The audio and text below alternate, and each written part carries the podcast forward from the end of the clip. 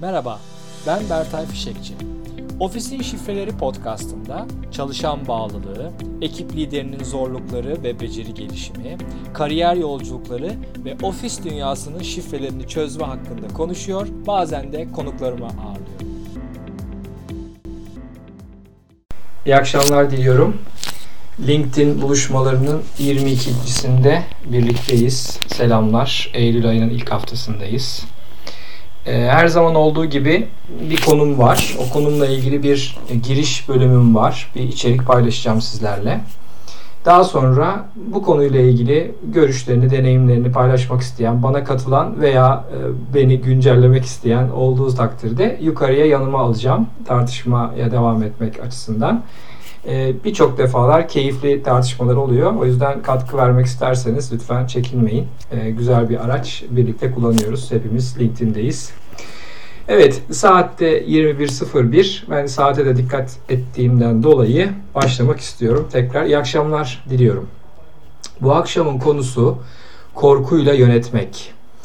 Ee, bununla ilgili dört bölümüm var sizlerle paylaşmak istediğim. Bir, belirtiler. Yani neler olursa o organizasyonda korkuyla yönetildiğini anlayabiliriz.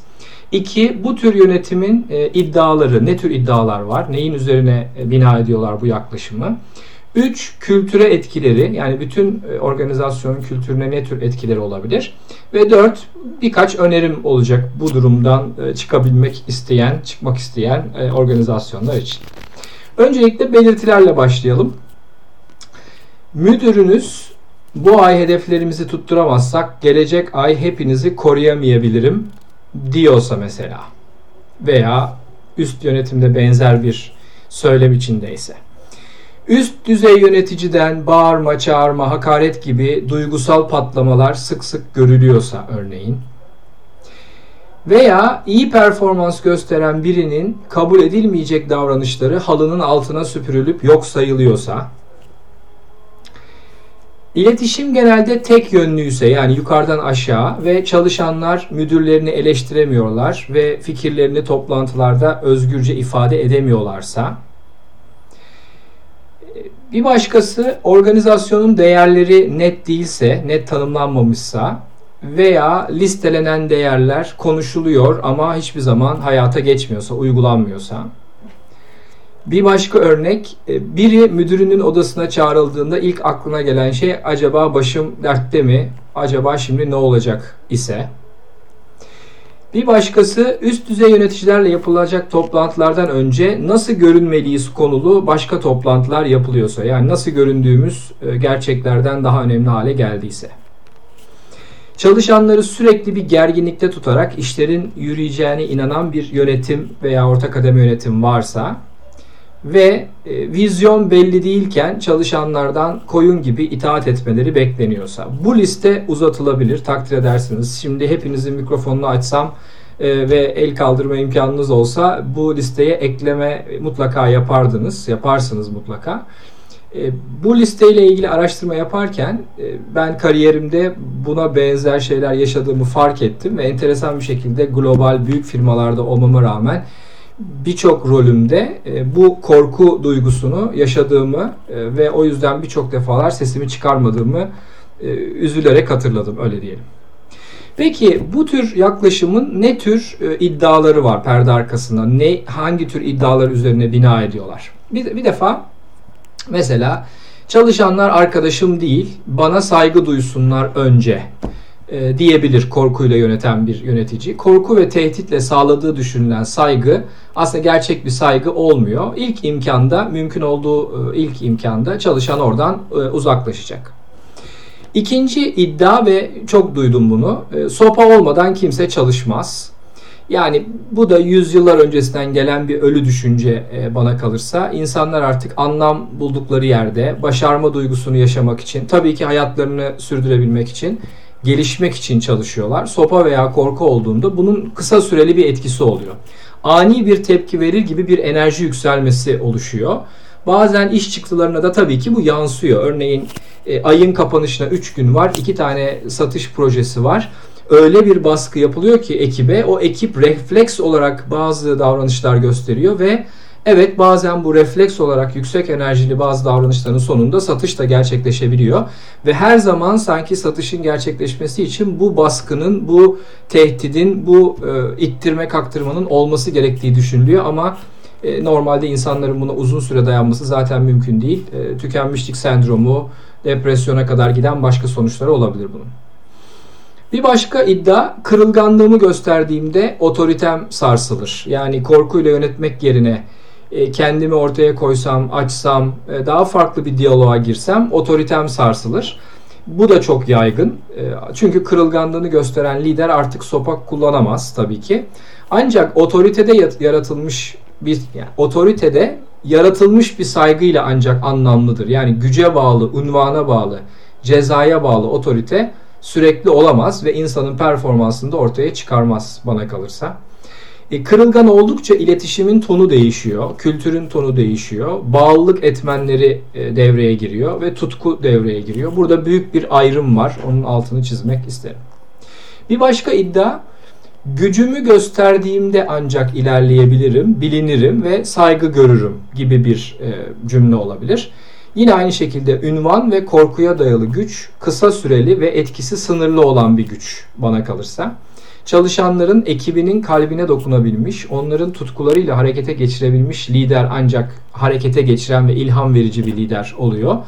E, bu olmadığı zaman da e, ancak o şekilde ilerlerim, ancak otoriteyle, ünvanla, korkutarak ilerlerim diyen liderlerin yollarının kısa olmasını bekliyoruz. Ancak enteresan bir şekilde bu iddialar günümüzde de kabul görmeye devam ediyor ve birçok bu tür korkuya dayalı yöneten liderin üst rollerde yer aldıklarını, terfi ettiklerini, bir şirketten diğer şirkete geçerken daha büyük rollere geçtiklerini görüyoruz. Ben bunu biraz şöyle açıklıyorum. Kısa süreli e, performans için bu kadar çok baskı yaptıkları ve bütün hayatlarını bunun e, etrafında e, yarattıkları için sonuç alır görünüyorlar. Tırnak içinde söylüyorum. Görünüyorlar. Evet bazı çeyrekler, bazı aylar sonuç e, görünüyor. Fakat bunun sürdürülebilir olması çok zor. O yüzden de bu liderler çok uzun süre bir yerde kalamıyorlar. Bir yerde e, çökünce yaklaşımları ve insanlar artık onunla dayanamaz, çalışamaz hale geldikleri zaman e, bazen ortalık dağılıyor, çok insan ayrılıyor. Bazen de bu müdür ayrılıyor. Evet kültüre etkileri ne olabilir bu tür bir yaklaşımın? Onun üzerinden geçeyim. Şimdi korkuyla yönetildiğinde işler bir baskıyla yürür gibi görünüyor. Yani baskı olmazsa işler durur gibi bir e, anlayış ortaya çıkıyor. O yüzden ekip lideri tüm zamanını bu korkuya dayalı baskıyı sürdürmek için kullanıyor. Yani neredeyse sürekli operasyonun içerisinde, sürekli herkesi takip ediyor, sürekli herkese baskı yapıyor.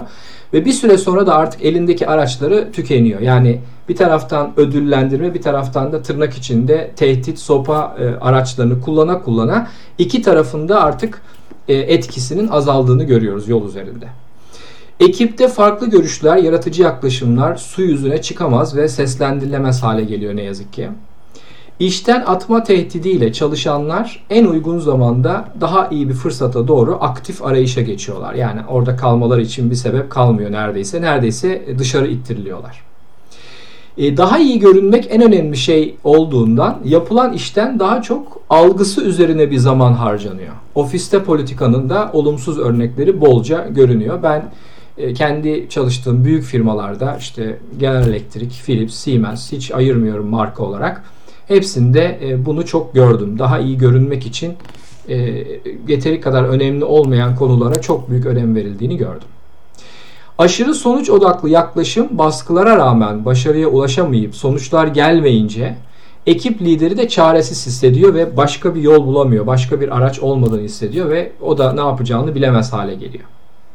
Örneğin satış sonuçları iyi görünen ancak ekibine mobbing uygulayan bir satış müdürü üst düzey yönetim tarafından tolere edildikçe artık mobbing o kültür içinde ne yazık ki sıradan bir hale geliyor ve yaygınlaşıyor. Yani belli bir e, iş sonucuna karşın e, davranışlar e, halının altına süpürülüyorsa, tolere ediliyorsa üst yönetim tarafından ne yazık ki artık o e, davranışlar mobbing olan veya mobbinge çok yakın olan davranışlar sıradan bir hale gelebiliyor. Hep birileri suçlanacak ve o kişi ben olmayayım duygusu içinde çalışan ekip üyesi yardımlaşma, dayanışma, bilgi paylaşımı gibi davranışlar gösterirken de tereddüt eder. Kendimden bir örnek vereyim. Bir rolümde bir müdürüm e, sürekli bana iğne batırır gibi sorardı bütün toplantılarda. Her durumda kendimi bir odanın köşesine sıkışmış, kendimi savunmak zorunda hisseden biri gibi hissederdim. E, bugünden geriye baktığımda kendisine teşekkür ediyorum. Bütün bu ikinci kariyerimi yaratmama bana e, ilham verdiği için davranışlarıyla. Son bölümümde bazı önerilerde bulunmak isterim. E, tabii biraz e, kulağınıza teorik gelebilir ama e, bu dönüşüm zor bir dönüşüm, uzun bir dönüşüm. O yüzden e, öyle olması gerekiyor. Öncelikle korkuya dayalı yönetim göstermekte olduğunuzu kabul edip veya belli yöneticilerin bunu kabul edip bu konuda bir şeyler yapacağınıza dair kararlı olmak gerekiyor. Önce bunu tespit etmek gerekiyor. Çünkü çok büyük çoğunlukla müdürler bunu kabul etmiyorlar. Veya bu davranışları gösteren, korkuyla yöneten müdürlerin e, bir üstleri veya iş sahipleri dediğim gibi tolere ediyorlar bu davranışları. Bunun dönüşmesi, değişmesiyle ilgili öncelikle bir karar almak gerekiyor tabii ki. Çalışanların kültür değişimine inanmaları istenen yönde destekleyici davranış görmelerine bağlı. Yani bir şeyler söylenip tamam biz değişiyoruz dedikten sonra davranışlar bunu desteklemezse eskiye dönüş oluyor ve çalışanlar bunu hemen hissediyorlar. Kırılganlığı destekleyen, korkudan uzaklaşıp anlama yönlenen, e, merakla anlamaya çalışan bir yaklaşımla yönetmeye başlayın dedim. Ama dediğim gibi bu bir kişinin e, bir gün sabah kalkıp hadi böyle yapacağım demesiyle olacak bir şey değil. Üst düzey yöneticilerin bu dönüşümün içinde olmasından emin olmamız lazım. Çünkü biliyorsunuz üst düzey yöneticilerden e, davranışlar açısından bütün kültüre e, davranışlar yayılıyor ve kültür yukarıdan aşağıya e, dağılıyor.